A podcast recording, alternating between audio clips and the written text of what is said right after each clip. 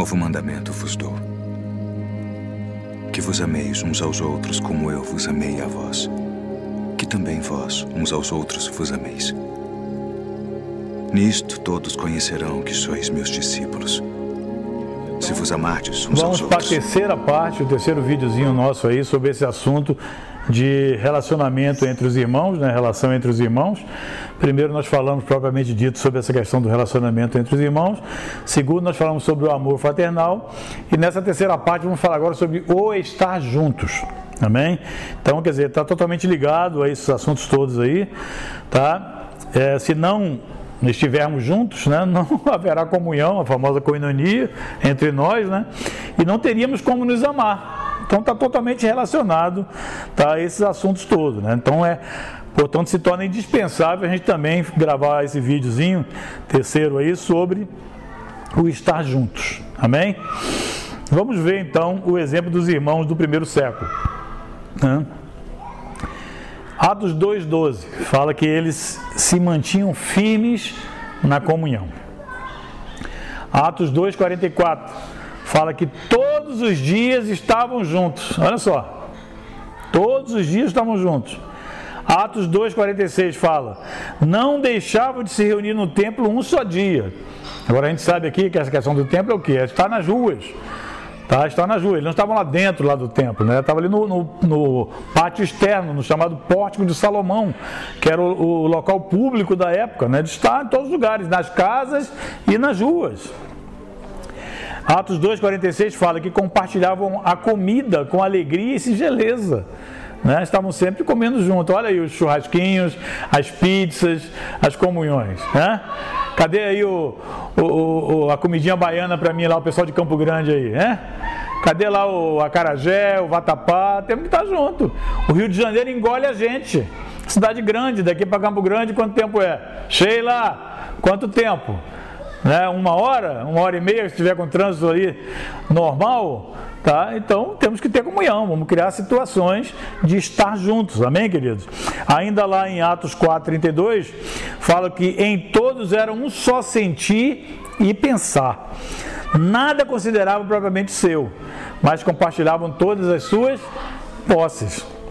Então, queridos, a comunhão é algo inerente à própria igreja, né? Não pode haver igreja sem coinonia.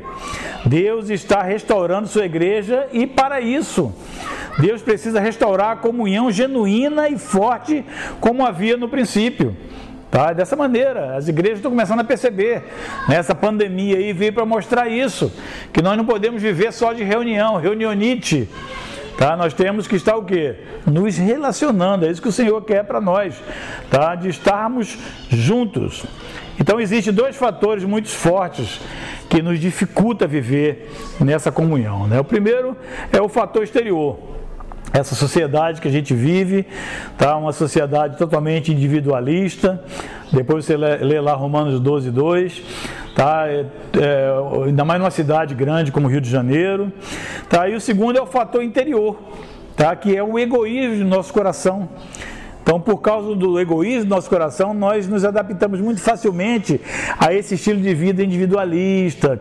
Né? O egoísmo do nosso coração gosta muitas vezes desse estilo de que nos sentimos justificados pelo sistema do mundo, acomodados, né? apáticos, né? querendo ficar mais é no sofá sentado, né? vendo televisão, né? dentro de casa. Tá? Não é isso que o Senhor tem para nós o estar juntos, ainda mais numa cidade como a nossa, nós temos que criar situações para estar juntos. Está sempre criando situações para estar juntos. Depois lê lá Efésios 4, 22. Então, amados, nós que somos discípulos de Cristo, devemos nos revestir de uma nova mentalidade sobre isso e, consequentemente, de um, um, novo estilo de vida sobre isso. Então, nós devemos ser transformados e renovados na nossa mente, uma mentalidade de que somos uma comunidade, uma família, membros uns dos outros, filhos do mesmo Pai, irmãos por toda a eternidade, somos um em Cristo. Temos que perceber isso, precisamos estar juntos. Então, em verdade, o que tem que nos dominar e nos transformar é isso. Essa verdade tem que nos dominar. né, e nos transformar. Não podemos mais pensar em vivermos uma vida individualista, independente, solitária. Nós somos o todos, somos parte de um todo, amados. Né, o famoso corporativo que o Joilson fala, né, o coletivo. Então, a nossa vida familiar, o nosso tempo, os nossos bens, as nossas capacidades, nossos trabalhos projetos, até mesmo o lugar onde vivemos, não podem mais ser coisas separadas da comunidade. Sejamos tomados dessa consciência, dessa vida de família, da igreja, todos juntos né, nas casas, nas ruas. Então havia duas expressões práticas na comunhão da igreja lá no Novo Testamento. Uma é todos juntos. Está lá em Atos 2,44, Atos 4,32, Atos 5,12, 1 Coríntios 14, 23. Todos esses textos se referem à reunião em todos no mesmo lugar. Uma reunião grande, tá? como por exemplo o nosso encontro geral, tá? a expressão da, da igreja na localidade. Tá? Então o que, que, que, que sobressai nessas reuniões grandes? Adoração, pregação da palavra, comunhão, tá? mas uma comunhão muito superficial. Então por isso que a prioridade é o que? É os grupos pequenos, nas casas, igreja nas casas, grupos caseiros. Por isso que a gente fala, e também é a outra expressão que está lá, né? Um é todo junto e a outra é o quê? De casa em casa. Você vai ver isso direto. Atos 2,46, Atos 5,42, tomavam a ceia nessas reuniões, Atos 20, 20, Romanos 16, 5, Colossenses 4, versículo 15. Né? Uma igreja de 3 mil discípulos não tinha como ter um relacionamento de comunhão e amor se não fosse essas reuniões pequenas nos lares. Não eram grupos fechados, mas grupos menores que facilitavam a comunhão mais intensa, útil, edificante para cooperar com o propósito eterno de Deus. Então, em um grupo menor, podemos conhecer, amar, edificar, repreender, tratar, estimular uns aos outros. Amém, queridos? Então, as reuniões são, são importantes? São, mas não são suficientes. Nas reuniões, como está lá em Hebreus 10, 25, né, não deixemos de nos congregar. A gente já aprendeu que não deixar de congregar não é só não deixar de ir para a reunião, mas é não deixar de estar juntos, tá? como corpo.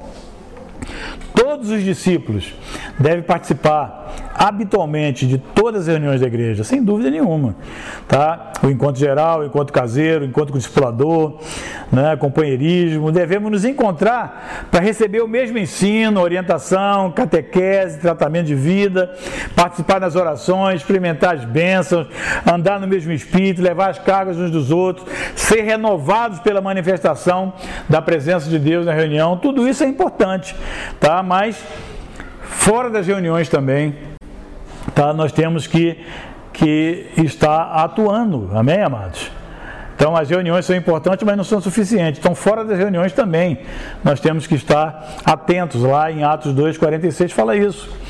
Então, todos devem se encontrar fora dos dias programados de reuniões. Tá? Se um discípulo não se relaciona fora dos dias habituais de encontro, sua comunhão será superficial. É nos encontros informais que nos conhecemos melhor, num ambiente mais natural e espontâneo. Tá? A formalidade, tá? ela informa, mas a informalidade é que forma. Então devemos sempre tá, procurar ocasiões para estar juntos. Como, queridos? Como é na prática isso? Visitar uns aos outros compartilhar pelo telefone, pelo WhatsApp, pela internet, né? sair juntos para passear, para fazer compras, sair de férias juntos, feriados, fazer trabalho juntos, né? talvez ajudando né? algum irmão, né?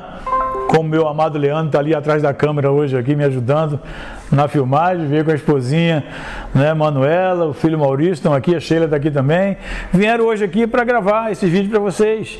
Também estamos juntos aqui, almoçamos juntos, vamos lanchar juntos. E sabe-se mais o que, né? Se bem que a Sheila está com pressa. Queridos, outra coisa, temos que hospedar uns aos outros. Sei lá, 1 Pedro 4,9. Né? Tem que aprender esse negócio. Né? Aí você mora no Rio de Janeiro. A pergunta é: quantos aqui já dormiram na casa de algum outro irmão? Ah, mas não preciso, eu moro no Rio. Mas como é que é isso? Você vir na casa da pessoa não só para almoçar, mas para dormir. Vem com a trouxinha, com pijaminha, para dormir na casa da pessoa. Já combinou isso? Passar, né, ficar até tarde conversando, né, a noite do pijama e depois tomar café da manhã junto? Já pensaram sobre isso? Tem Temos que criar situações, querido, para estar juntos assim. Temos que sair para pregar junto, visitar contato junto, fazer a obra junto de uma forma ampla, plena. Amém, querido? Estar nos retiros, que a igreja for importante uma boa oportunidade de estarmos juntos. Tá? Então podemos também fazer plano né, sob a orientação do Senhor, né, para dar passo no sentido de quê? De nos aproximarmos cada vez mais dos irmãos. Tá? Inclusive no planejamento de onde você vai morar. Tá? Uma pessoa normal, ela vai procurar um lugar para morar, ela vai ver o que está dentro do orçamento, né? o que, que é melhor para ela, onde é que está a família dela, onde é que, né? onde é que ela está acostumada, onde é que ela foi criada. E o discípulo, o que, que ele faz? Tá? Onde é que eu posso cooperar melhor com a obra? Qual o lugar do Rio de Janeiro que está precisando de, de mim lá no, no, grupo caseiro? Tá? Aí ele vai se mudar para isso, tá? vai, vai, morar mais perto, trocar de trabalho, às vezes é importante trocar de bairro. Tudo isso o discípulo tem que começar a pensar. Né? Uma pessoa normal vai procurar um apartamento para morar, ela procurar uma sala, dá um quarto aqui para o meu filho, outro para a gente, um para o escritório, a cozinha, tá bom. O discípulo faz o quê? Vai procurar o um apartamento e fala: ó, caramba, é grupo caseiro, a sala tem que ser grande, a cozinha tem que estar ali sempre o pessoal entrar e ter, é, estar juntos. Esse quarto aqui eu posso usar né, o dia que precisar dividir é, jovens, filhinhos e pais. Né, filhinhos, jovens e pais, do, do, os níveis aqui, para poder fazer um estudo aqui, outro ali. Então eu, eu, preciso ter uma casa que acolha meus irmãos. Esse é o primeiro né, desejo do irmão. Por quê? Porque a gente quer estar junto porque a gente quer coinonia, a gente quer comunhão.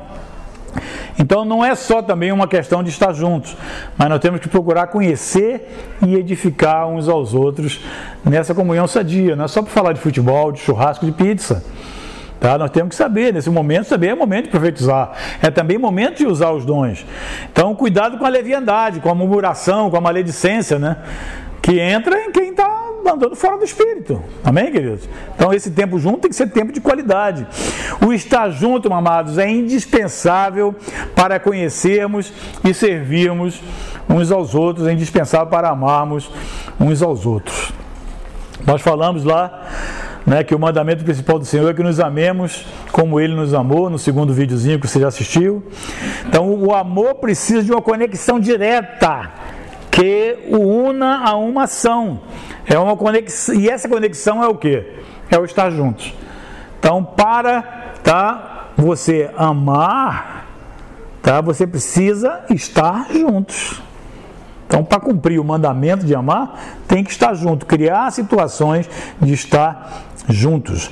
Ao estarmos juntos, vamos conhecer e descobrir as necessidades uns dos outros. Né? Precisamos então que nos interessar uns pelos outros, saber o nome, família, trabalho, necessidades, virtudes, onde mora, suas experiências, suas cargas, etc.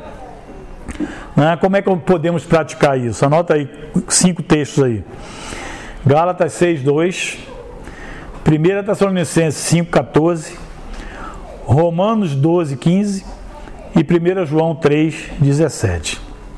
E ainda, queridos, o convívio com os irmãos vai nos proporcionar um excelente ambiente para se manifestar as virtudes da vida de Cristo em nós. Paciência, domínio próprio, humildade, sujeição, o amor que já falamos, tá? E todas essas coisas. Então nos leva a praticar a confissão de nossos pecados, nos leva a aprender esse negócio de perdoar os que nos ofendem, amém?